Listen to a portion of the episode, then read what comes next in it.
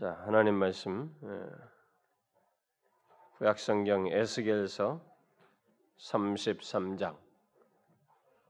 구약성경 에스겔서 33장. 제가 지금 성경 구약성경 1202페이지. 1202페이지. 에스겔서 33장. 11절 우리 한 절만 같이 보도록 합시다. 자, 11절 같이 읽겠습니다. 시작. 너는 그들에게 말하라. 주 여호와의 말씀이니라. 나의 삶을 두고 맹세하노니 나는 악인이 죽는 것을 기뻐하지 아니하고 악인이 그의 길에서 돌이켜 떠나 사는 것을 기뻐하노라. 이스라엘 족속아 돌이키고 돌이키라. 너희 악한 길에서 떠나라. 어찌 죽고자 하느냐 하셨다 하라. 이스라엘 족속아 돌이키고 돌이키라. 너희 약한 길에서 떠나라. 어찌 죽고자 하느냐 하셨다 하라. 예, 오늘은 우리가 어, 금년부터 우리들이 후반기에 복음 잔치 대신에 예, 교회 안팎에 어, 회심하지 않은 사람들을 생각해서 어떤 회심의 필요와 역사를 구하는 그런 시간을 가지려고 합니다. 아, 여러분들 중에 어떤 사람은 이게 무슨 말이냐? 라고 무슨 회심을 위한 얘기를 어, 어, 한다는 것이냐라고 의문을 가질지 모르겠어요. 오늘은 이게 우리 중고등부 학생들도 이게 같이 예, 참여했는데 아마 우리 중고등부 학생들도 잘 들어야 됩니다. 오늘 한 시간만큼은 좀 정신 바짝 차리고 내가 아까 옆에 찬성 보니까 찬송을 펴놓고도 뭐가 그렇게 불만이 많은지 그냥 입은 절대 안 움직여요. 그냥 눈만 가고 이렇게 찬송도 잘 안 부르고 그러던데 그러니까 정말 교회 이렇게 왔다 갔다 하면 안 되고 우리 중고등부 학생들도 잘 오늘은 좀 말씀을 들으려고 해야 됩니다. 끝까지 좀 잘 인내하고 들었으면 좋겠고 교회 안에서 이런 뭐 회심을 위한 그런 필요와 아, 그런 하나님의 역사를 예, 구하는 시간 또 그런 말씀을 예, 전하는 시간을 간다는 것이 다소 의아스럽게 여길 수 있을지 모르겠어요. 뭐 흔히 생각하기를 교회 나오면 모두 예수 믿겠다고 나온 것인데 아, 따라서 회심한 사람들 아니겠는가 그런 사람들은 그런데 무슨 회심의 필요와 역사를 교회 나온 사람들에게 말하느냐 도대체 이게 무슨 말이냐라고 할지 모르겠어요. 그러나 그것은 이 땅의 교회들이 곧 교회 안의 사람들이 크게 착각하고 있는 한 내용입니다. 오늘 우리가 읽은 말씀은 이, 이, 이 말씀을 보게 되면 이스라엘 백성들의 착각을 하나님께서 이 선지자 에스겔을 통해서 어, 지적하시고 있는 내용입니다. 그 앞에 그 10절 초반부에서부터 어, 하나님께서 에스겔에게 너는 이스라엘 족속에게 이르라 이렇게 어, 말로 시작합니다. 그러고 나서 본문 11절에서 그들을 악인이라고 칭하면서 나는 악인이 죽는 것을 기뻐하지 아니하고 악인이 그의 길에서 돌이켜 떠나 사는 것을 기뻐한다. 라고 하시면서 그러니 돌이키고 돌이키라. 이렇게 말하고 있습니다. 이스라엘 족속은 스스로 하나님의 택한 백성이라고 생각하고 있었어요. 그런데 하나님께서는 그 택한 백성을 악인이라고 부르고 있습니다. 그러면서 그들의 상태가 악하니 그래서 너희들이 죽을 상태가 됐는데 어찌해서 자꾸 이렇게 죽고자 하는가 이렇게 말을 하고 있습니다. 결국 돌이키지 않냐면 죽을 상태, 그야말로 악인 상태에 있다라고 말하고 있습니다. 하나님의 택한 백성이라고 하는 이스라엘 백성들에게 하나님께서 악인이라고 하면서 너희들이 악인의 상태에 있고 죽고자 하는 자와 똑같다. 이렇게 말씀을 하시고 있습니다. 그래서 돌이키고 돌이키라 라고 하시면서 그걸 이제 결론적으로 말하는 거죠. 돌이켜야만 한다. 그런데 바로 이 말씀이 구약에서 흔히 말하는 회심의 표현입니다. 구약에서 회심을 말하는 대표적인 표현이 바로 돌이키라라는 말씀이에요. 돌아서다 뭐 이런 얘기입니다. 구약에서 말하는 회심은 하나님께 돌아가는 것입니다. 좀 더 이제 구체적으로 말하면 자기가 하나님이 되어서 모든 것을 결정하며 결국 자기를 섬기는 태도와 그리고 섬기는 여러 가지 우상들을 버리고 또 하나님을 등진 죄악된 생활에서 돌이켜서 하나님께로 돌아오라, 돌이키라 라고 하는 것이 구약에서 말하는 회심이에요. 이것을 신약에서는 사도행전 20장에서 하나님께 대한 회개와 우리 주 예수 그리스도께 대한 믿음이다라고 말을 하고 있습니다. 그래서 회개와 믿음을 신약에서는 회심으로 말하고 있습니다. 이 두 가지를 함께 섞여 함께 있는 것을 바로 회심이라고 말하는 것입니다. 그런데 오늘 본문에서 하나님은 소위 하나님의 택한 백성들인 이스라엘 백성들이 회심해야 한다라고 말을 하고 있습니다. 여러분 이런 내용은 좀 충격적이지 않습니까? 하나님의 택한 백성들에게 회심의 필요를 말하고 있으니 좀 이게 충격적이잖아요, 여러분. 그렇지 않아요? 저는 이런 내용이 굉장히 충격적입니다, 솔직히. 저는 그런 얘기, 그런 성경을 읽을 때마다 굉장히 이게 긴장돼요. 택한 백성에게 회심의 필요를 말하면서 그렇지 않으면 멸망할 것이라고 말하고 있습니다. 하나님의 말씀은 절대로 그냥 과장이 없어요. 그 사실을 그 말한 그대로를 꼭 이룹니다. 그래서 이런 내용은 굉장히 심각한 내용이에요. 그러나 당시 이스라엘 백성들은 이런 말씀을 별로 충격적으로 받지 않았습니다. 이런 말을 하기 전에 예레미야도 이와 같은 얘기를 했는데 멸망하기 전이죠. 예루살렘 멸망하기 전에 그런 얘기 했는데 그들은 충격받지 않았어요. 지금 이들도 마찬가지예요, 결국. 그런데 문제는 오늘날도 그렇다는 것입니다. 여러분도 그렇지 않습니까? 여러분도 이런 내용이 별로 충격적으로 와닿지 않지요? 하나님께서 이런 회심의 요청을 예루살렘이 멸망하기 전부터 계속 하셨어요. 예레미야 선지자를 통해서. 그리고 예루살렘 멸망 이후에도 하나님께서는 이스라엘을 악인이라고 말씀하시면서 회심을 말하고 있습니다. 회심해야 된다. 돌이켜야 된다. 그러나 충격적인 사실은 당사자들이 회심의 필요를 알지 못하고 그것을 별로 그렇게 충격적으로 듣지 않았다는 것입니다. 그런데 그런 모습은 오늘날 교회 속에서 동일하게 일어난다는 것입니다. 오늘날 교회를 보면 회심의 필요를 말하는 교회도 별로 없지만 그런 내용을 말해도 사람들이 별로 충격을 받지 않습니다. 그러나 여러분, 우리는 반드시 알아야 합니다. 우리가 반드시 알아야 할 사실이 있어요. 그것은 이 땅의 교회들은 예외 없이 회심을 필요로 하는 그런 사람들을 가지고 있다는 것입니다. 이 예수 믿겠다고 온 그 교회 안에 예배당 안에 예외 없이 회심을 필요로 하는 자들이 있다는 것이에요. 다시 말해서 지상의 교회들은 교회를 다니지만 교회, 지상의 교회 속에는 교회를 다니지만은 아직 그리스도께로 회심하지 않은 사람들이 예외 없이 있다는 것입니다. 예외 없이 있다는 말에 의문을 가질지 모르겠습니다만은 그것은 사실입니다.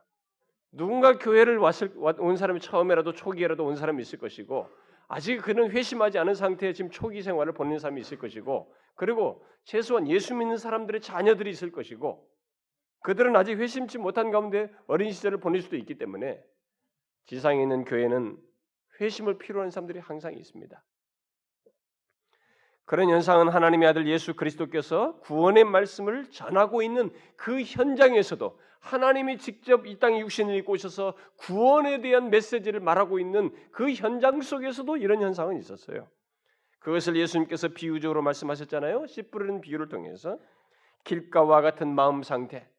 뭐 구원의 말씀을 들어도 회심치 않고 길가와 같은 마음 상태를 가지고 있고 또 흙이 얕은 돌박과도 같은 마음 상태, 가시떨기와 같은 마음 상태를 가지고 있어서 아직 여전히 회심치 않아서 열매를 맺지 못하는 상태에 있다는 것을 말씀을 하셨습니다.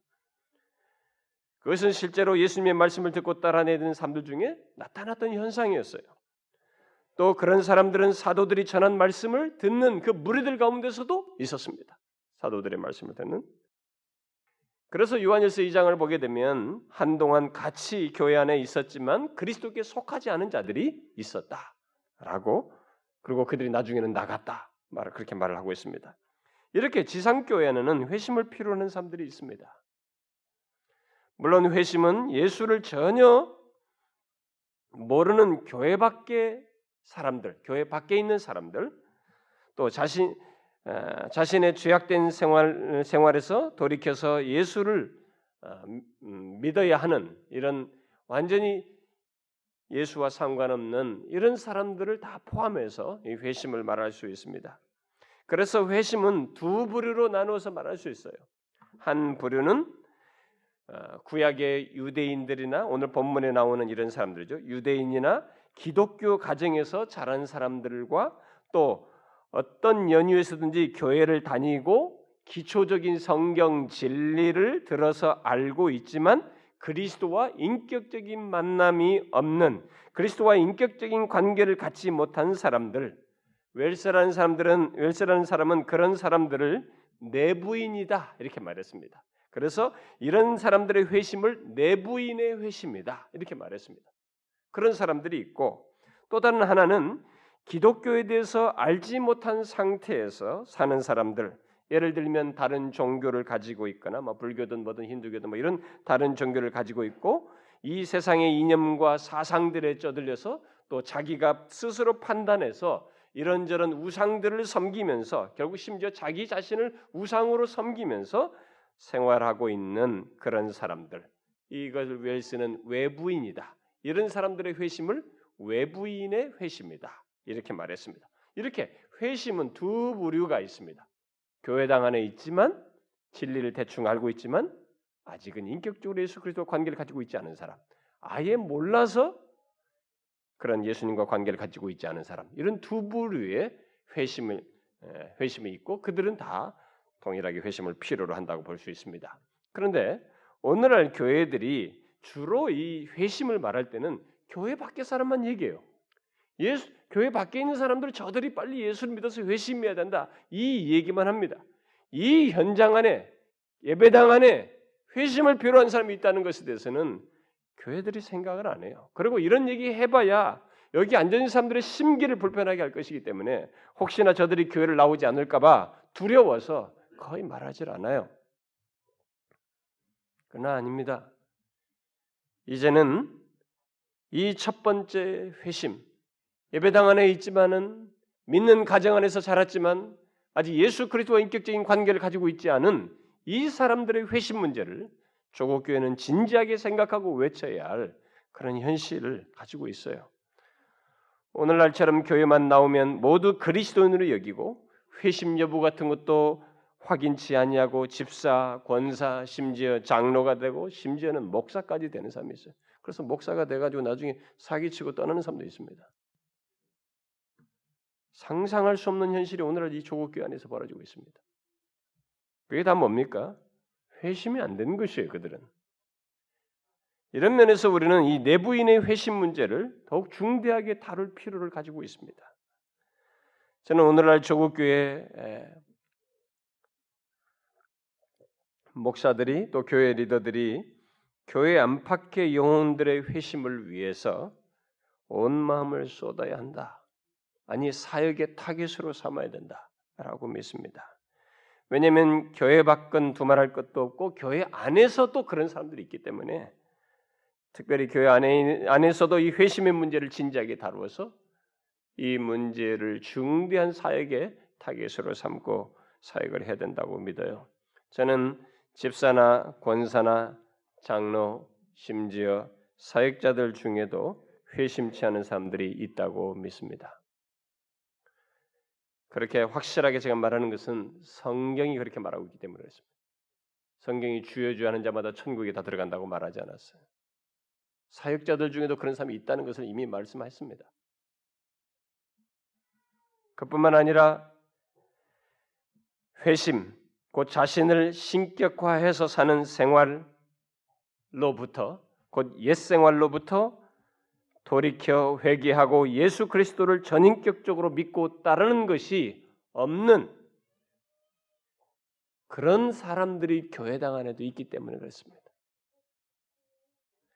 그런 현실에 대해서 미국의 한 목사가 뒤늦게 자신이 잘못 사역한 것을 뒤뉘우치면서 발견하고 어떤 말을 한 것이 최근에 번역됐는데 제가 그것을 좀 인용해 주고 싶습니다. 우리나라의 사역자들은 그런 현실을 글로써 남겨준 것이 별로 없어서 이 목사가 아, 최근에 이런 현실에 대해서 말한 것을 좀 인용하고 싶어요. 필포시라는 목사인데 미국 목사인데 이렇게 자기의 경험을 얘기했습니다. 여러 해 걸친 내 목회 기간 동안에 그 스스로 그리스도인이라고 주장하는 어떤 사람들이 나중에 보니까 그렇지 않은 것으로 판명됐다. 그 전부터 나는 이런 사실들을 알고 있었지만 그것이 의미하는 것에 대해서는 심각하게 생각하지 않았다. 그렇다면 실상은 그리스도인이 아니면서 스스로 그리스도인이라고 생각하는 사람들이 교회 안에 교회 안에 교회에 앉아 있다는 말인가? 자신들이 천국으로 가고 있다는 착각에 빠진 사람들이 예배 시간에 앉아 있었다는 말인가? 거짓 회심이 있을 수 있다는 생각은 내가 가히 어, 혁명적 내게 가히 혁명적이었다. 그런 생각이 이르자 나는 왜 그전에는 그런 사실을 깨닫지 못했을까 하는 생각이 들었다. 처음에는 내가 30년 목회를 제대로 한 것인가 하는 의심이 들어서 그 사실을 받아들이기가 쉽지 않았다. 그렇지만 새로운 사실에 눈뜬 나는 기독교의 회심이 무엇인지에 대해서 다시 깊이 생각해 보지 않을 수 없었다. 1997년이 되었을 때 나는 개혁신학 쪽으로 기울기 시작했다. 내가 아르, 아르메니우스주의적 사역을 했던 시기에는 거짓 회심들이 가장 많이 나타났다. 여러분 우리나라의 목회자들 대부분이 요즘은 아르메니우스주의를 택합니다. 사람의 예, 공로적인 것을 비중을 두는 이 사람이 과거에 그랬다는 거죠. 다시 말해서 그 이전이나 이후보다 더 많이 그런 것이 나타났다. 물론 우리가 아무리 노력할지라도 회심하지 못한 사람이 자신이 회심했다고 착각하는 일은 앞으로도 항상 일어날 것이다. 그러나 이제 나는 사람들이 그리스도인이 되도록 돕는 방법, 테크닉을 사용하는 것이나 이런저런 모양으로 나타나는 영적인 현상들을 회심의 징후로 보는 것을 받아들일 수 없다. 왜냐하면 이런 것들은 내가 발견한 성경의 회심과 맞지 않기 때문이다. 마음의 변화 없이 방법만을 테크닉만을 사용하거나 다른 사람들에게서 나타나는 이런저런 영적 현상들을 흉내내는 일은 얼마든지 일어날 수 있다.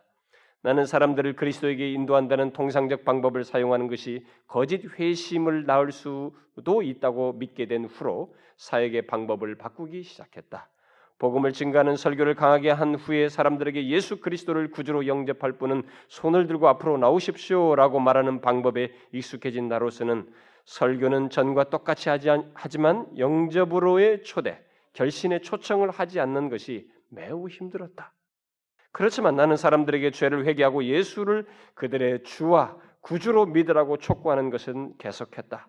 내가 포기한 것은 내 설교를 마친 후에 그들을 조종하는 것이다. 다시 말해서 설교 후에 그들에게 강단 앞으로 나와서 영접 기도를 따라 하도록 시키는 것을 포기했다는 말이다. 나의 달라진 모습을 보고 교인들이 다소 비판적인 태도를 보였다. 나는 그들의 비판을 무시하지 않고 나 나름대로 깊이 생각해 보았다. 그렇지만 나는 성령님이 사람들에게 그들의 죄를 일깨워 주시고 예수님을 주와 구주로 계시해 주시기를 의지하는 방법을 결코 포기하지 않았다. 그런데 한 가지 제안이 내게 던져졌고 나는 그것을 꽤 깊이 생각해 보았다. 그 제안은 이런 것이었다. 그물을 넓게 던지십시오. 다시 말해서 온갖 전도 방법을 다 사용해서 사람들을 최대한 많이 교회로 모이게 한 다음 하나님께서 그들을 다루도록 하십시오. 최근에 유행하는 예배 형식들도 도입하고 사람들을 결신으로 이끌고 기독교가 아주 매력적인 것으로 보이게 하며 삶의 질을 높여준다는 각종 프로그램을 활용하십시오. 이런 방법들을 사용하여 불러 모은 사람들이 회심하지 못한다 해도 손해 볼 것은 없지 않습니까? 그들이 교회에 계속 출석한다면 복음을 계속 들을 것이고 그러다 보면 그들 중 회심자가 나올 수도 있을 것입니다. 그들이 교회에 전혀 나오지 않는 것보다는 어떤 식으로든 기독교와 계속 접촉하도록 만드는 것이 더 좋지 않습니까? 라는 제안이 있었다는 것이죠. 나는 이런 논리에 설득될 뻔했다. 그러나 거짓 회심의 큰 위험성을 깨닫게 된 후로 나는 하나님께서 자신의 일을 하시도록 하나님을 의지하기를 원했으며 사람들을 회심으로 이끈다는 명분으로 비성경적인 방법들을 사용하기를 원하지 않게 되었다. 그리고 얼마 후 뒤에 그는 다음과 같은 말을 덧붙입니다. 빠르고 손쉬운 인간적인 방법을 사용하여 의심스러운 회심의 고백을 얻어낼 바에는 차라리 조롱당하고 쫓겨날 각오를 하고 회심을 주제로 설교하겠다는 것이 나의 자세이다.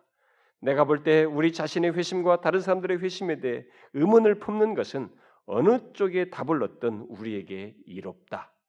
만약 우리가 회심했다는 것을 깨닫게 되면 우리는 더 큰 구원의 확신을 얻게 된다.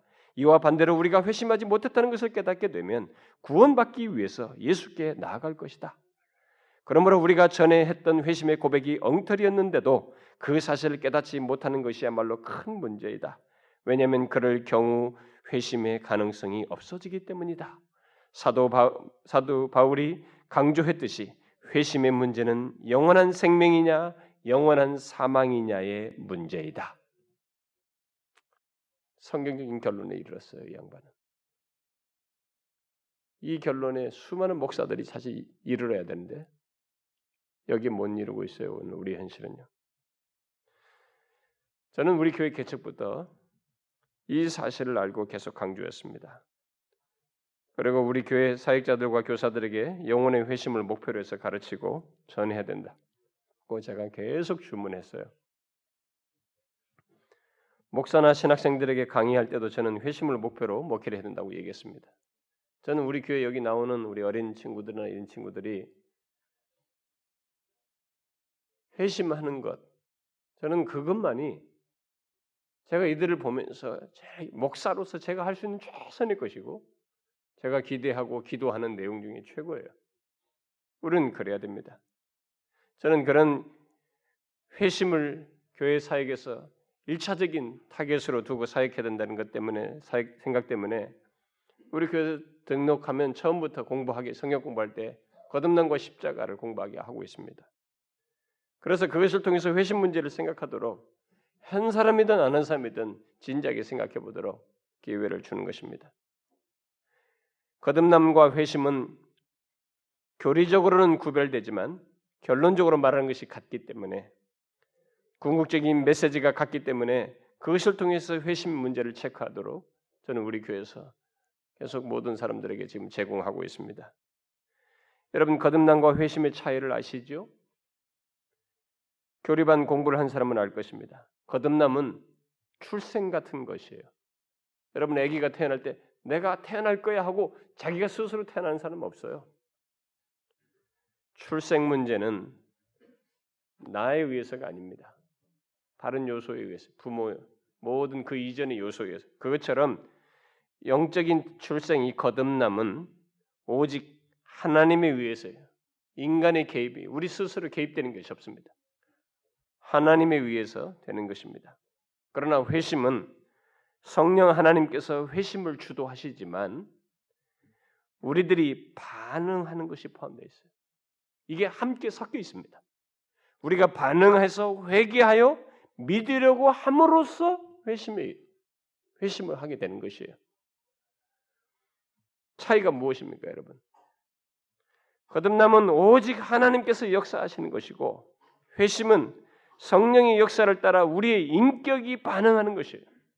다시 말해서 우리들이 죄를 회개하고 예수 그리스도를 영접하는 우리의 반응이 어우러지는 것입니다.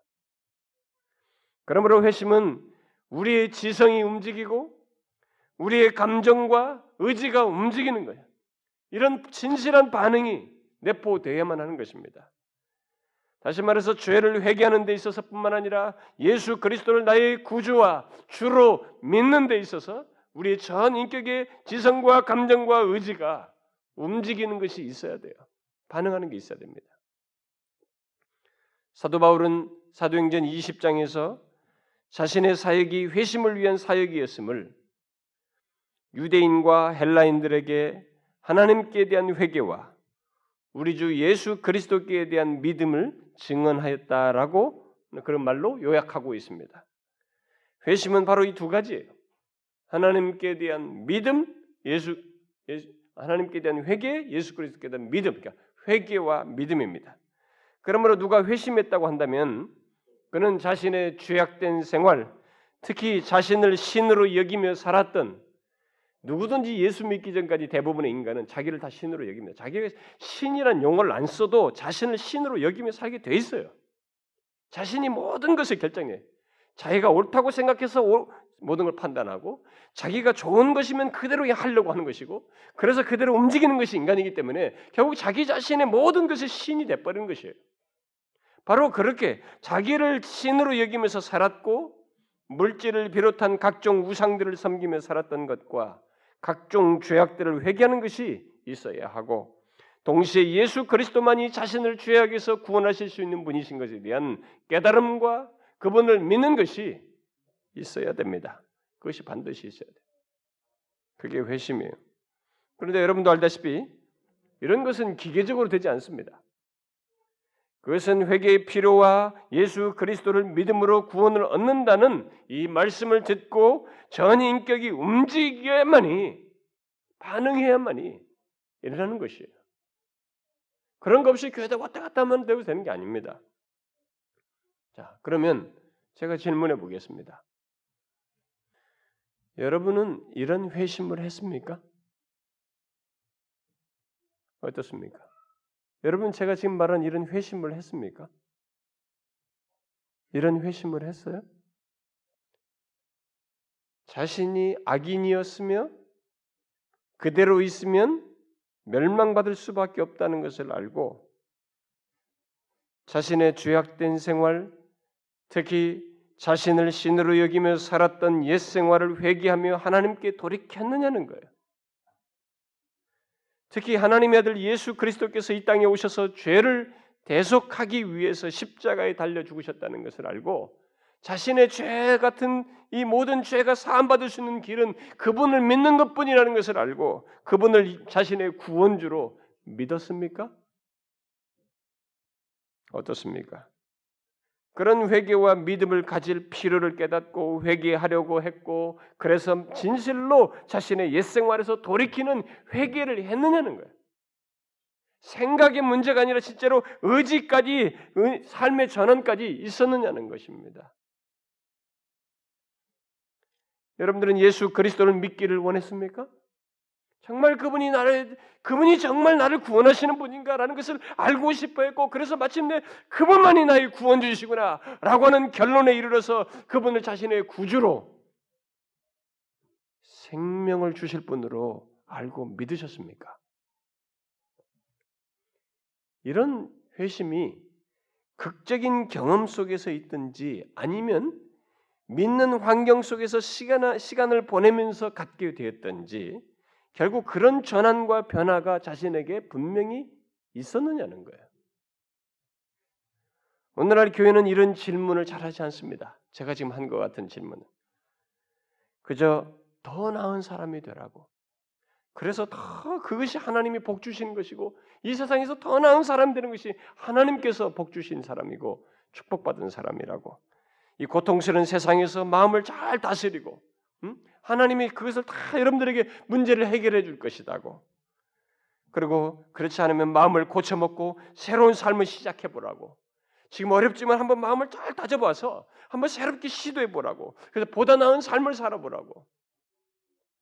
이런 수준으로 자꾸 복음을 변질시키고 있습니다. 그러나 여러분 그것은 교회가 전할 메시지가 아니에요. 그건 어디 가서도 들을 수 있어요. 음? 시중에 나와 있는 책 한 권만 읽어도 예수 전혀 모르는 사람 쓴 책 하나만 읽어도 그런 얘기가 다 나옵니다.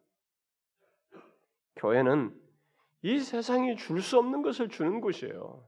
그걸 말하는 곳입니다. 뭐예요? 옛 생활에서 돌이키는 것이 비록 힘들지만은 우리의 죄악된 옛 생활에서 옛 생활을 회개하고 주 예수 그리스도를 믿어야만이 우리의 영혼이 멸망하지 않게 되며 하나님의 생명을 얻는다고 하는 이것을 믿든 안 믿든 하나님이 제시하신 것을 말하는 것이 교회예요. 믿지 않는 자는 그것이 무엇인지 자기가 이 세상에서 삶을 끝나고 종, 끝나게 되면 죽게 되면 확인하게 되는 것입니다. 교회는 바로 이 생명 살고 죽는 문제를 영원히 살고 죽는 문제를 말하는 곳이에요. 바로 하나님의 생명을 얻도록 돕는 것입니다. 그래서 저 또한 그것을 돕고 싶은 것입니다. 여러분은 회심에서 하나님의 생명을 얻은 자입니까? 회심 한 자는 한 자이냐는 거예요. 어떻습니까, 여러분? 저는 여러분이 교회를 얼마나 다녔느냐, 뭐 모태신앙이냐, 그걸 묻는 게 아닙니다. 또 여러분이 집사이냐, 권사이냐, 장로이냐, 교회 리더냐, 자기 아빠가 어? 장로냐, 목사냐, 집사냐를 묻는 것이 아니에요. 제가 묻는 것은 회심했냐는 거예요. 자신의 옛 생활을 하나님께 회개하면서 자기 마음대로 자기가 주인이 돼서 살아오는 이것이 죄악인 줄 알고 회개해서 돌이켰느냐는 거예요. 그래서 예수 그리스도만이 삶을 인도하실 분이라는 분명한 믿음을 가졌느냐? 그겁니다. 어떻습니까, 여러분? 저는 여러분이 이 문제를 꼭 확인하셔야 된다고 생각합니다. 이곳을 박차고 나가서 이것을 무시해도 좋습니다. 그러나 제가 할 수 있는 것은 이 하나님의 계시의 말씀을 비추어서 여러분들에게 영원한 운명이 갈릴 수 있기 때문에 이 문제를 꼭 살아있을 동안에 특별히 이 시간에 확인하셔야 된다고 생각이 됩니다. 여러분 확인해 보셔요. 회심하지 않은 사람은 언젠가 교회를 떠납니다. 그건 아주 확실합니다. 그리고 결국은 오늘 말씀대로 하나님에 의한 죽음을 그 심판을 결국 최종적으로 받게 됩니다. 저는 가끔 사람들에게 전도를 하거나 또 신방 가서 만날 때그 그 가족 중에 어떤 구성원들의 얘기 속에서 그들이 과거에는 교회를 다녔지만 지금은 교회를 다니지 않는다거나 또 기독교를 싫어한다거나 심지어는 절에 다닌다거나 뭐 카톨릭 신자가 됐다거나 뭐 이런 얘기들을 이제는 제법 빈번하게 듣습니다.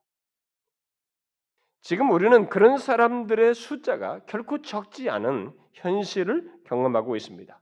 그래서 교회를 떠난 사람들의 숫자가 제법 많아졌어요. 그 교회를 떠난 사람들 숫자가 이동을 해서 상대적으로 캐톨릭과 무슨 뭐 불교와 이런 데로 숫자가 더 늘어나는 이런 기현상이 오늘 한국교회에서 한국에서 벌어지고 있습니다. 근데 여러분 이것은 이미 예고된 사실이에요. 왜냐하면 교회들이 회심을 목표로 하지 않고 그냥 기독교화된 사람들을 만들었기 때문에 그렇습니다. 그러므로 여러분 중에도 회심치 않은 사람은 그리고 그 상태로 계속 있는 사람은 언젠가는 교회를 떠날 거예요. 정말로 떠날 것입니다. 제 말이 아닌지 사실인지 아닌지는 여러분이 나중에 기억해 보세요. 자기 부모가 권사이고 장로이고 심지어 목사라 해도 회심지 않은 사람은 떠납니다. 가장 얌전하게 보이는 반응은 그냥 꼭 참으면서 억지로 따라 나오는 것입니다. 그러거나 아니면 나중에 늙어서 나 갈게. 그때 예수 믿지. 이 정도의 반응이에요. 저는 여기서 회심치 않고 떠난 자들에 대한 얘기를 몇 개 인용하고 싶습니다. 우리 조국교회 현실에서 일어난 사례들을 좀 찾고 싶었는데 그런 것들에 대한 뭐 남겨진 글로 남겨진 걸 제가 찾지 못해가지고 대신 그 빌편 목사가 경험한 사례를 제가 좀 인용하고 싶습니다. 여러 케이스가 있는데 다양한 케이스들이고 다양한 케이스는 우리들에게 다양하게 비슷하게 일어난 모습이어서 제가 인용하고 싶습니다. 한번 들어보십시오. 존이라는 사람은 자기가 여전히 예수를 믿는다고 말했다. 그의 말에 의하면 자기는 12살 때 교회 수련회에서 그리스도인이 되었다는 것이다. 여러분 우리 뭐 어렸을 때 어디 수련회 가서 감동받고 그리스도 됐다고 다 말하잖아요. 그, 이 사람이 그런 것 같습니다. 그는 세례를 받았고 일주일에 적어도 두 번은 교회에 출석했다. 대학 다닐 때 신앙생활이 나태에 빠졌지만 결혼한 후 다시 아내와 함께 규칙적으로 교회 다녔다. 그는 영적으로 안정된 것처럼 보였다. 심지어 목회자의 길을 걸을까 하는 생각까지 한 적이 있었다. 그에게는 거의 의심이 없었고 그는 깨끗한 삶을 살았다. 그의 행동을 보면 그는 모범적인 그리스도인처럼 보였다. 하지만 언젠가부터 그는 기독교의 모든 것에 실증을 느끼고 그리스도인이기를 중단했다. 그렇다고 해서 다른 종교를 가진 것은 아니었다. 단지 교회에 나오지 않을 뿐이었다. 그 그는 어느 추도 예배에서 나를 만났다. 그리고 내게 나는 내 아내와 가족이 나를 위해 기도한다는 것을 잘 압니다. 하지만 교회를 떠난 지금 나는 전보다 더 좋습니다라고 말했다. 전에 교회를 다닐 때 그는 단지 기독교 교리와 행동의 표준에 따랐을 뿐이다. 자기가 하나님 앞에서 죄인임을 깨닫지 못했기 때문에 예수님을 구주로 믿을 필요성을 느끼지 못했다. 그는 예수님을 위대한 영적 선생으로 존경했을 뿐이었다. 그는 회심하지 못했던 것이다. 또, 또 다른 케이스입니다. 산호세 출신의 호세는 샌 퀸틴 교도소 감방의 창살 뒤에서 나를 뚫어지게 쳐다보았다. 그는 내가 건네주려고 하는 성경책을 받고 싶어 하지 않았다. 그는 샌프란시스코 카운티 교도소에 있을 때 이미 성경책을 한 권 받은 적이 있었다. 그는 카톨릭에서 성장했다. 하지만 그의 주장에 따르면 그는 10대 때 로스앤젤레스의 한 대형 교회에서 성령 세례를 받았다. 캘리포니아 주는 세 번 중재로 기소되어 세 번 유죄 판결을 받은 사람을 무조건 25년형에 처하는 소위 삼진 아웃제를 시행하는데 호세는 바로 이 형을 받고 복역하고 있었다. 감옥에서 그는 기독교 신앙을 가진 자기가 어찌해서 그 꼴이 되었는지 의아해 했다. 나는 한 시간 정도 그와 대화를 나눈 후 그의 문제가 무엇인지 알게 되었다. 그는 예수님이 왜 십자가에 돌아가셨는지 몰랐고 자기가 죄산 받았다는 느낌이 없었다. 더욱이 그는 기도하지 않았고 성경을 읽지 않았고 교도소에서 드리는 예배 모임에 참석하기를 거부했으며 그리스도인이라고 주장하는 수형자들을 경멸했다. 그러면서도 자신은 성령세를 받았다고 주장했다. 그는 기독교화된 것뿐이었다. 그는 속고 있었다. 호세의 바로 옆방에 오클랜드 출신의 마이크라는 사람이 있었다. 호세보다 12살 어린 마이크는 구치소에 12년 동안 있다가 최근에 샌퀸틴 교도소로 옮겨졌다. 5살 때 침례를 받은 그는 침례교에서 성장했다. 6살 때부터 주일학교 성가대에서 노래했고 9살 때에는 말씀을 전하기 시작했다. 그러나 17세 때에는 캘리포니아주 청소년 교정국의 관리 아래 있었고 25세 때에는 Nation of 이슬람 그러니까 흑인 이슬람 운동 단체로 개종했다. 내가 그에게 그런데 당신은 정말로 그리스도인이었습니까? 라고 물었을 때 그는 목사님 그런 식으로 말씀하지 마십시오. 내가 교회에서 한 모든 일을 방금 말씀드렸지 않습니까? 라고 대답했다. 그러나 그는 회심의 체험이 없는 사람이었다. 다시 말해서 그는 죄를 용서받기 위해서 자기에게 구주가 필요하다고 느끼지 못했다. 그런데도 그는 자꾸 자기에게 신앙이 늘 있었다고 내세웠다. 확신하건대 그는 많이 기독교화된 사람이었지만 그것이 사라졌을 때 다른 것이 그 자리를 차지하고 말았다. 또 우리에게 볼 수 있는 어떤 케이스가 있어서 인용을 하고 싶습니다. 쉐디라고 하는 어, 여인에 대한 얘기인데 그녀는 두 번째 결혼이 파경에 맞았을 때 한 친구의 권유를 받고 내 집회에 참석했다. 그 집회 일정 동안 나는 그녀와 몇 시간 대화를 나누었다. 그때 들은 이야기는 이랬다. 그녀는 첫 번째 결혼에서 실패했을 때 몇몇 친구들이 망가진 그녀의 삶을 다시 일으켜 세우도록 돕기 위해 그녀를 찾아왔다. 그들은 그녀를 자기들의 교회로 데려갔다. 그녀의 말에 따르면 그녀는 구원받은 순간부터 헌신적인 그리스도인이었다. 심지어는 은사 운동을 하는 교회에서 예배를 인도하기도 했고 교도소를 찾아가 사역하기도 했다. 그러다가 몇 년 후 불신자와 만나 사랑에 빠져 결혼한 후 갑자기 교회를 떠나고 기독교를 버렸다. 그녀의 그리스도인 친구들은 충격과 실망에 빠졌지만 그녀는 자기에게 일어난 일을 분명히 알고 있었다. 처음에 그녀는 단지 자기를 도와준 사람들의 생활 방식과 철학을 받아들였을 뿐이었다. 그리고 자기가 옳은 일을 하고 있고 옳은 것을 말하고 열심히 신앙생활을 하기 때문에 그리스도인이라고 생각했던 것이다. 하지만 점차적으로 흥미를 잃어가다가 재혼이라는 기회를 핑계로 교회를 떠났던 것이다. 그런 상태에서 이혼자를 위한 집회에 이 여인이 나타났다고 말합니다. 그러니까 회심 경험이 없었다는 거죠. 그동안에 많은 기독교 경험이 있어도 여러분 치료하지 마세요. 우리에게 생각할 수 있는 이런 얼마든지 생기고 있는 다양한 케이스들입니다. 그래서 한 가지만 더 인용하고 싶습니다. 글래디스는 1975년에 예수님을 따르기로 결심했다. 그녀는 예수께서 죽은 자들로부터 부활하셨고 장차 그녀를 천국으로 데려가기 위해서 다시 오실 것이라고 확신하게 되었다. 그러나 대학의 교양학부를 다닐 때 그녀는 하나님이 필요 없고 사람들이 인생을 설명하고 사회 질서를 유지하기 위해 종교를 만들어냈다고 주장하는 진화론을 받아들이게 되었다. 그리고 이성교제가 실패로 돌아간 후에 동양 종교들을 연구하기 시작했다. 하지만 그녀는 곧 실증을 느껴 다시 성경과 기독교 서적을 읽기 시작했다. 그녀는 하나님이 살아계시다는 증거를 찾으려고 했었다. 기독교를 변증하는 자료들을 연구한 후 그녀는 기독교가 진리라고 확신하게 되었다. 기독교 세계관이 믿을 만한 것이라고 깨닫게 된 것이다. 그리고 많은 지성인들이 그리스도인이라는 것을 알게 되었고 기독교가 만들어낸 문화가 세계에서 가장 가치 있는 문화라고 여기게 되었다. 기독교 미술, 기독교 역사, 기독교 음악, 기독교 건축, 그리고 기독교 예배와 의식이 그녀에게는 매우 매력적으로 보였다. 거의 같은 시기에 그녀는 소속감을 느끼게 해주는 교회를 알게 되었다. 그녀는 좀 더 깊은 차원에서 그녀의 새 친구들과 일체감을 느끼기 원했, 느끼기를 원했고 결국 예수님을 믿기로 결심했다고 공개적으로 밝혔다. 그러나 그 후, 즉 1980년에 그녀는 기독교를 흉내낸 미국의 양대 사이비 종교를 번갈아 출석하기 시작했다. 하지만 어떤 것이 진짜 종교인지 갈피를 잡을 수 없었다. 결국 1990년 그녀는 종교 소적을 모두 꾸려서 자선 단체에 갖다 주었으며 자신은 그리스도인이 아니라고 결론 내렸다. 회심치 않은 상태에서 결국 어떻게 됐어요? 배교했습니다. 그러므로 여러분 이런 케이스들은 회심치 않은 자들에게 다 일어나요. 우리도 지금 벌써 많이 일어났어요. 이런 기록이 없어서 제가 인용을 못하는 게 우리 한국 사람들이 일어나는 얘기를 주변에서 듣는 얘기만이지. 그런데 지금도 우리나라에서 이미 많이 일어났지만 앞으로도 지금 교회당 안에는 회심치 않은 사람들이 상당히 있습니다. 이들이 회심치 않는 한 반드시 교회를 떠나게 돼 있어요. 그래서 여러분의 회심을 확인하셔야 합니다.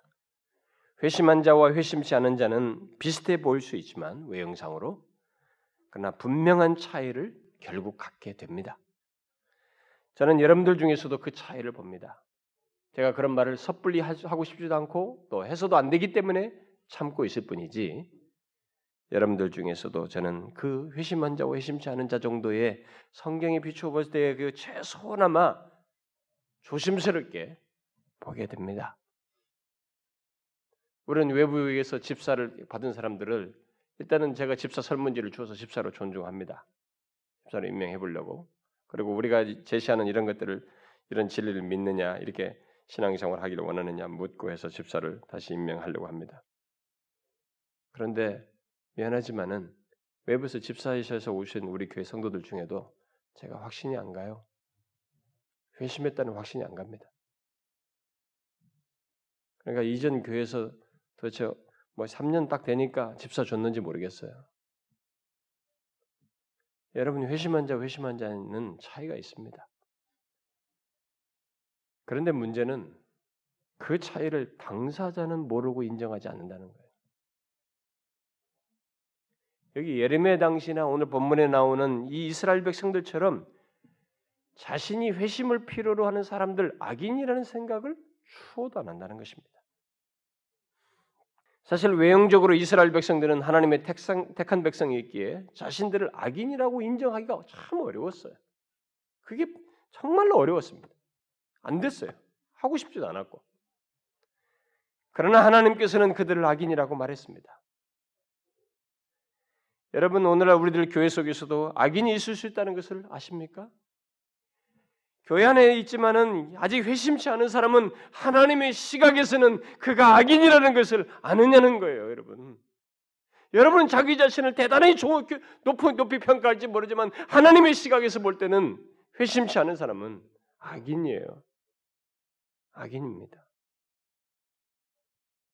그런 모습은 우리 교회 안에서도 있을 수 있는 거예요. 악인이 있을 수 있는 것입니다. 여러분 교회 생활을 하지만 아직 옛 생활을 회개하러 회개하여 돌이키지 않고 예수 그리스도를 전인격적으로 믿지 않은 사람은 본문 말씀대로 말해서 악인이에요. 반드시 하나님께 돌이켜야 할 악인이요. 그렇지 않으면 하나님에 의한 죽음을 곧 멸망을 받을 수밖에 없는 그런 사람인 것입니다. 여러분 중에 어떤 사람은 이런 말을 심히 불쾌해 여길 거예요. 왜 내가 악인이냐 말이에요. 이 포스트 모더니즘 시대는 상대화, 상대주의와 다원주의 사회이기 때문에 절대적인 진리를 얘기하면 안 되는 거예요. 모든 종교는 하나다. 묶어야 된다고. 이 종교 다원주의가 팽배해가지고 이 포스트 모더니즘이 그냥 종교 다원주의 옷을 입고 딱 들어와가지고 오늘날 목사들까지도 이제는 담대히 말씀도 못해요. 이게 오직 예수 그리스도를 믿어야 된다는 이 얘기를 이 오직자를 다 빼자는 거예요. 지금 캐톨릭이나 종, 개신교나 모두 오직자를 다 빼자고 난립니다. 아니에요, 여러분. 이 계시를 만약에 던진다면 모르겠어요. 이 하나님의 계시를.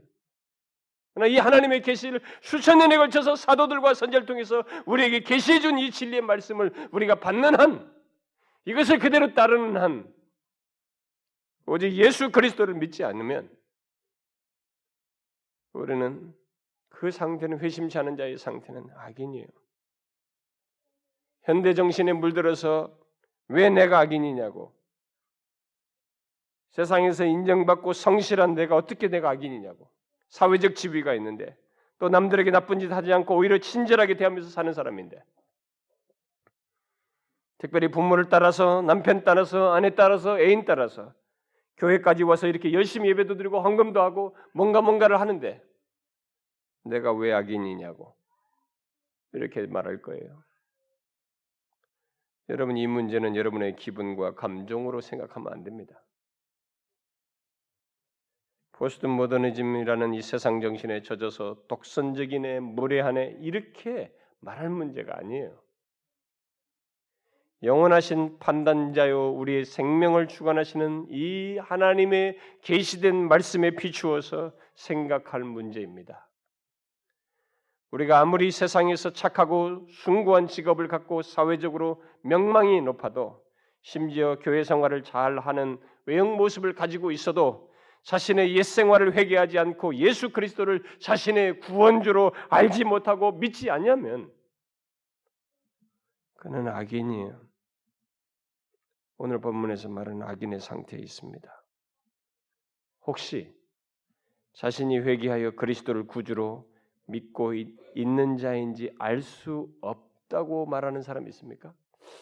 저는 솔직히 제 자신을 모르겠어요. 제가 회개하여 그리스도를 구주로 믿었는지 잘 모르겠어요. 이러는 사람 있습니까? 그렇다면 최소한 여러분의 인격, 인격의 이 구성 요소로서 지정의의 변화가 있었는지를 한번 보세요. 여러분은 자신이 하나님 앞에서 심각한 죄인이라는 사실을 깨달았습니까? 자신이 그동안 하나님이 되어서 죄를 범하면서 살아왔다는 사실, 그런 죄인이라는 것을 깨달았어요. 그래서 그런 자, 그런 자기중심적인 생각과 판단에 죄악됨에서 벗어나서 주님의 판단과 곧 하나님의 말씀에 비추어서 그것만이 살 길이라는 것을 알게 되었습니까? 그리고 더 나아가서 자신의 그런 죄악된 모습과 과거를 슬퍼하는 마음이 있었습니까? 여러분은 자신이 범한 죄가 이것이 하나님께 범한 죄라는 사실로 깨달음으로 인해서 자신의 정서가 힘들고 슬픔을 느끼는 혐오감을 느끼 죄, 죄 옛생활과 죄에 대해서 혐오감을 느끼는 이런 반응이 여러분들에게 있었습니까? 정서적인 반응이 있었어요? 그렇게 여러분 깨달음에 대한 반응이 있었습니까? 더 나아가서 자신의 죄에서 구원하실 분이 예수 그리스도라는 것을 믿고 싶어하는 마음이 있었어요? 그리고 마침내 여러분은 그런 모든 옛 생활에서 돌이키고자 하는 마음을 갖고 하나님께 도움을 구하면서 결국 돌이켰습니까? 옛 생활이 싫어지던가요? 여러분들의 이전의 생활이 싫어서 돌이키는 삶의 전환이 있었습니까? 의지의 변화가 있었느냐는 거예요. 더 나아가서 과거에는 예수님 이 얘기만 해도 싫어하고 거부 반응이 일어났던 상태에서 예수 그리스도가 나의 죄를 위해서 십자가에 달려 죽으셨다는 것을 믿고 오직 그분만이 나의 구세주요 주가 되신다는 것을 믿으셨습니까? 전체적으로 말해서 내가 모든 것의 중심이던 상태에서 모든 것이 내가 중심이었던 그 과거의 상태에서 예수 그리스도가 주인이시다. 그가 창조주요 구원주시다라고 하는 그리스도 중심적으로 삶의 가치관, 정서, 의지의 변화가 왔습니까? 내가 옳다고 여기면 옳다고 여기는 대로 행하고 좋아하는 것이면 그것이 전부이고 그래서 마음대로 행하던 상태에서 이제 예수 그리스도를 자신의 주로 여기고 그의 말씀을 내 판단의 기준으로 삼고 내 감정보다 주께서 뭐라고 말씀하시는지를 듣고자 하고 그래서 그의 말씀대로 행하고자 하는 이런 전인격적인 변화가 있었느냐는 거예요. 어떻습니까? 이렇게 여러분의 인격 안에서 변화가 일어났어요? 그래서 완전하지는 않아도 여러분의 존재와 삶의 중심이 더 이상 내가 아니라 예수 그리스도가 되시는 중심의 변화가 생겼습니까? 분명히 과거와는 다른 그런 변화가 생겼느냐는 것입니다. 그게 회심이에요. 그게 회심입니다. 여러분은 그런 회심을 했습니까? 이런 말을 하면 어떤 사람은 너무 자신을 가혹하게 판단해서 나는 회심치 않았다라고 생각하는 사람이 있어요. 교회 안에는 일반적으로 그런 사람들은 회심했기 때문에 그런 생각합니다. 문제는 그런 회심을 알지도 못하면서 쉽게 자신을 회심했다고 생각하는 사람이에요. 그러나 멸망치 않고 구원을 얻는 길은 성경이 말하는 대로 회심하는 것, 그 길밖에 없습니다.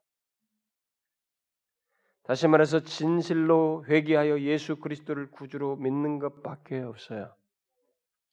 회심치 않으면 본 말씀대로 죽습니다.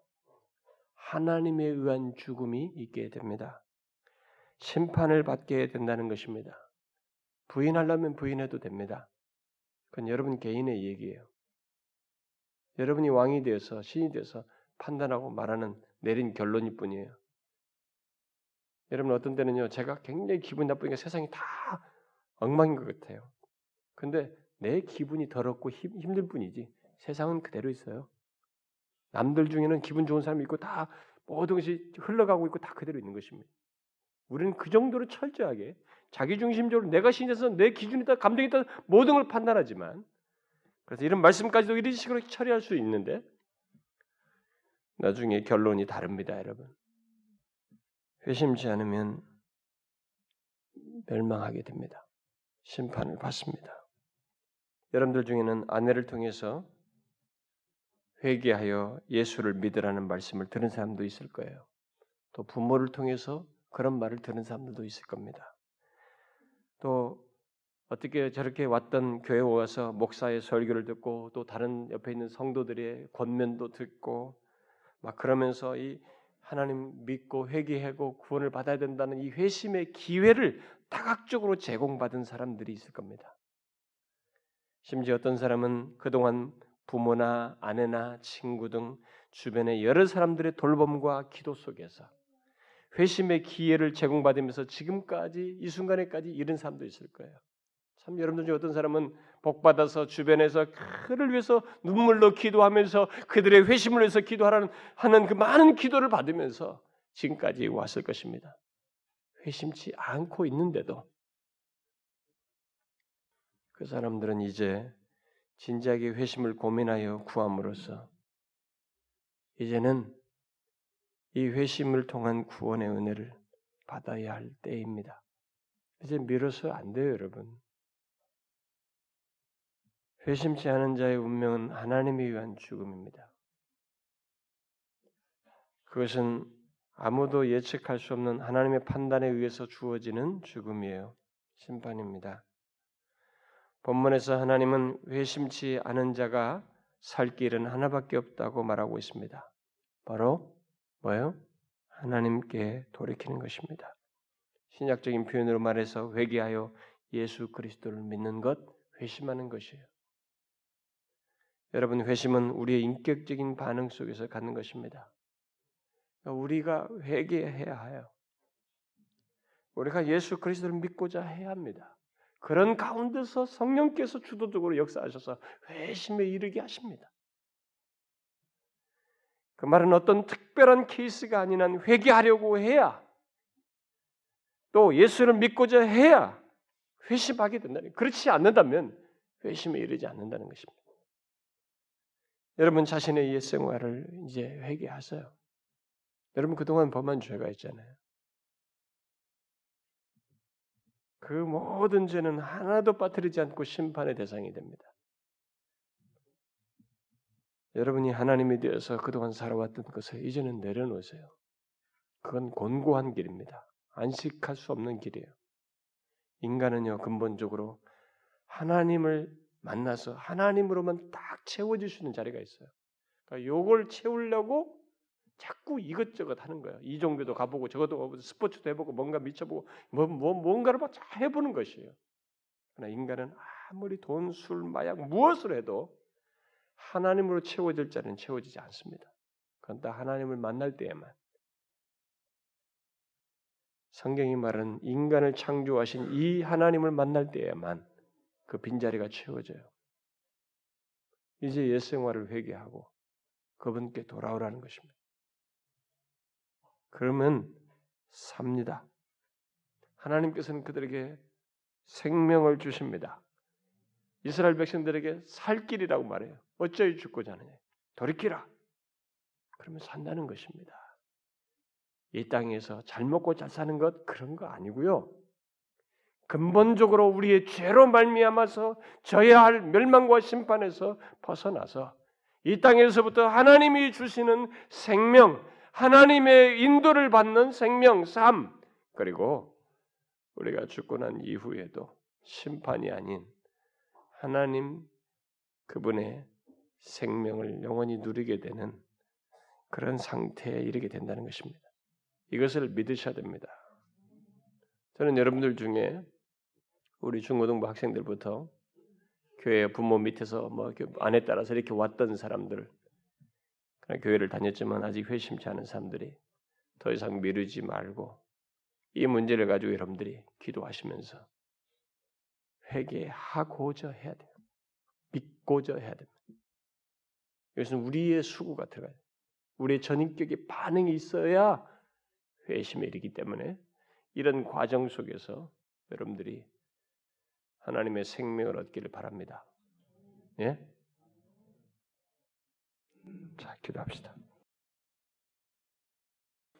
하나님 아버지 감사합니다. 우리를 그냥 방치하지 아니하시고 다시 한번 구원의 길을 말씀해 주시고 회심하여 하나님의 백성된 자의 복을 누릴 수 있도록 다시 촉구하여 주시니 감사합니다.